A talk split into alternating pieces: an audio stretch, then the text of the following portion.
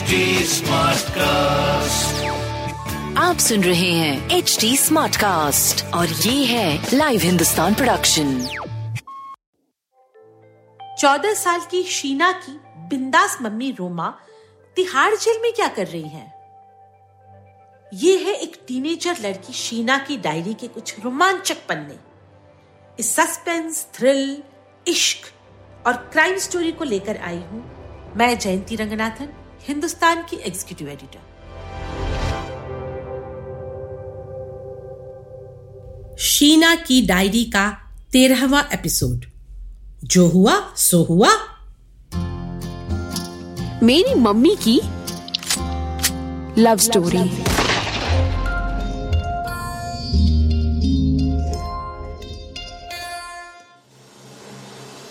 Mummy उठ के खड़ी हो गई। कमरे के चक्कर लगाने लगी। मैं चुपचाप बैठी रही। मम्मी मेरे पास आ गई और मेरे दोनों हाथ पकड़कर बैठ गई। शीना, अगर ज़रूरी नहीं होता ना तो मैं तुझसे कभी ना कहती।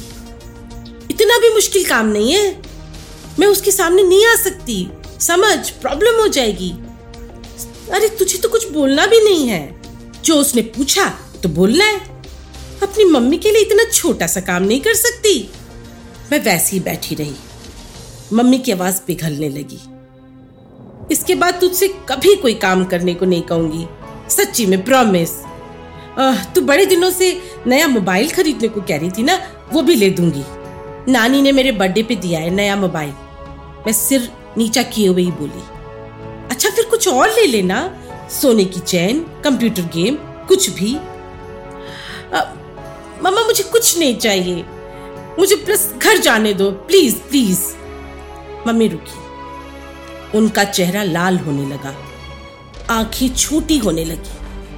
अचानक वो खड़ी हो गई और गुस्से से फर के बोली, तू मेरी बात क्यों नहीं समझ रही? ज़रूरी है तभी ना मैं और किसी को नहीं बोल सकती। कमल ने कहा था, शीना ये काम आराम से कर लेगी। कमल का नाम सुन के मैंने सिर उठाया और धीरे से बोली मम्मी, मुझे डर लगता है। अरे, किस बात का डर? मैं हूँ ना। तू समझ? वो बुंदा मुझे जानता है। उसे नहीं पता कि वो मैडम मैं हूँ। मुझे देखेगा तो लड़ने लगेगा। पता नहीं, मार भी सकता है। ये ज़रूरी है बच्चे। तू डर मत। अच्छा अच्छा सुन, मैं बाथरूम में रहूँगी। कुछ नहीं होगा तुझे, शीना, कुछ नहीं होगा। आखिरकार मम्मी ने अपनी बात मनवा ली। दोपहर हो गई। मुझे फिर से भूख लगाई थी, पर मम्मी से लंच की बात कहते अजीब सा लगा। हमेशा की तरह दो बात सुना देंगी। मम्मी बेचैन लग रही थी। कमरे में बेवजह इधर उधर चक्कर काट रही थी। चार बजे कमरे की घंटी बजी। मम्मी सतर्क हो गई। इशारे से मुझे दरवाज़ा खोलने को कहा और खुद बाथरूम में जाकर बंद हो गई। मेरे दिल की धड़कन इतनी बड़ी हुई थी कि लग रहा था दिल मुँह के रास्ते से निकलकर बाहर ही गिर पड़ेगा। इतनी कपकपी हो रही थी कि ठीक से चल भी नहीं पा रही थी। किसी तरह दरवाज़ा खोला। सामने पाँच फीट से कम कद का थोड़ा मोटा सा घनी मूछ वाला एक आदमी खड़ा था। मुझे देख के वो चौंक गया। रौबदार आवाज़ में उसने कहा, मैडम को बुला मैंने हिम्मत बांधकर ज़ोर से कहा, क्यों? क्या काम है? मुझे उनसे काम है। वो चंडीगढ़ गई है। जो काम है मुझे बताओ। आदमी ने मुझे घूर के देखा और दरवाज़ा पूरी तरह खोल के अंदर आ गया। उसने पहले कमरे के चारों तरफ़ देखा, फिर कुर्सी खींच के बैठ गया। माल कहाँ है? माल? ए, लड़की, ज़्यादा होशियारी मत दिखा। तूने कहा था तुझे पता है। मैंने काले बैग की तरफ़ इशारा किया। इसकी बात कर रहे हो? उसके चेहरे पे अजीब सी मुस्कुराहट आई। वो उठ गया और उसने बैग उठा लिया। उसने खोल के देखा। सिर हिलाते हुए बैग बंद किया और दरवाजे से बाहर निकलने लगा। दो पल को मुझे समझ नहीं आया कि क्या कहूँ। फिर जैसे याद आया। अरे तुम पहले पैसे तो दो। पैसे? पैसे वो तो मैं मैडम को दूँगा। कहते कहते वो आगे बढ़ गया। मैं दौड़ती हुई उसके पास गई।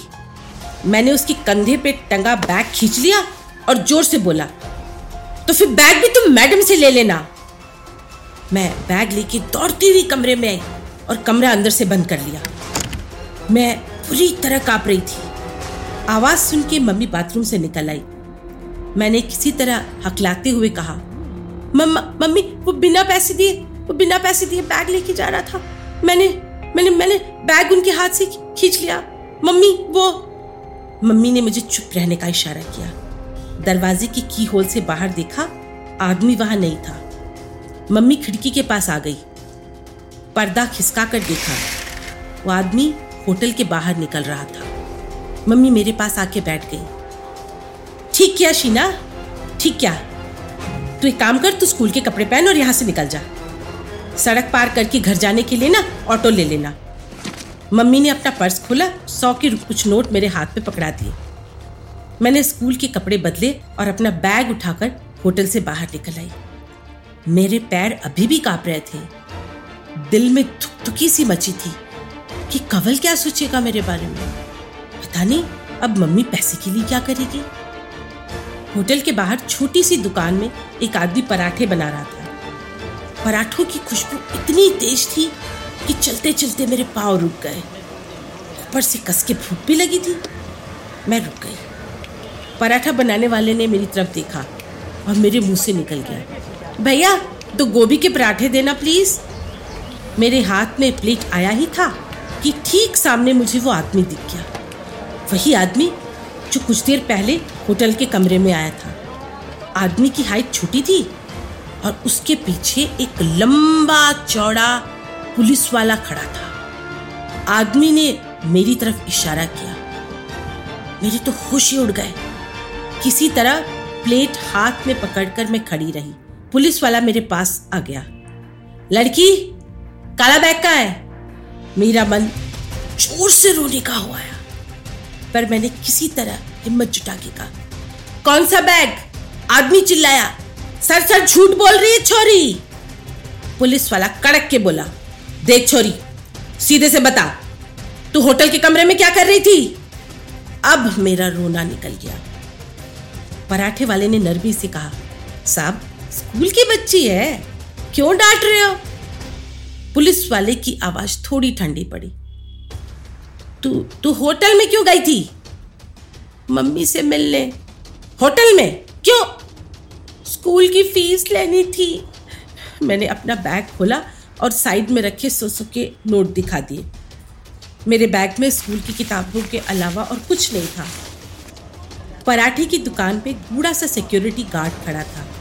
उसने पुलिस वाले की तरफ़ देखकर कहा, साहब, मैंने सुबह देखा था इस लड़की को। स्कूल ड्रेस में आई थी। सच्ची कह रही है साहब। पुलिस वाले ने होटल के कमरे में आया आदमी की तरफ़ देखा। चल, मुझे कमरे में ले चल। हाँ लड़की, तू भी चल हमारे साथ। मेरे कुछ कहने से पहले सिक्योरिटी गार्ड ने कहा खाम खाम परेशान कर रहे हो लौंडिया को। चल चल बच्ची, मैं भी तेरे साथ चलता हूँ। मैं बुरी तरह घबरा रही थी। हम सब होटल के भीतर पहुँचे। जिस कमरे में मम्मी रुकी थी, उस कमरे का दरवाज़ा खुला था। पुलिस वाले ने भीतर जाकर तलाशी ली। वहाँ वो बैग नहीं था। मम्मी भी नहीं थी। बस अलमारी में कुछ कपड़े पड़े थे। मैंने चैन की सांस ली। सिक्योरिटी गार्ड बड़बड़ाने लगा और मेरा हाथ पकड़कर होटल के बाहर ले आया। बेटी, तू अपने घर जा। ये इलाका ठीक नहीं है। मैं पराठे वाले की दुकान पहुँची। मेरी प्लेट दुकान के काउंटर पर अभी भी रखी हुई थी। मैंने दुकान वाले को पैसे दिए और एक टिश्यू पेपर लेकर पराठे उसमें रखे। रोड पार करके मैं सड़क पे आ गई।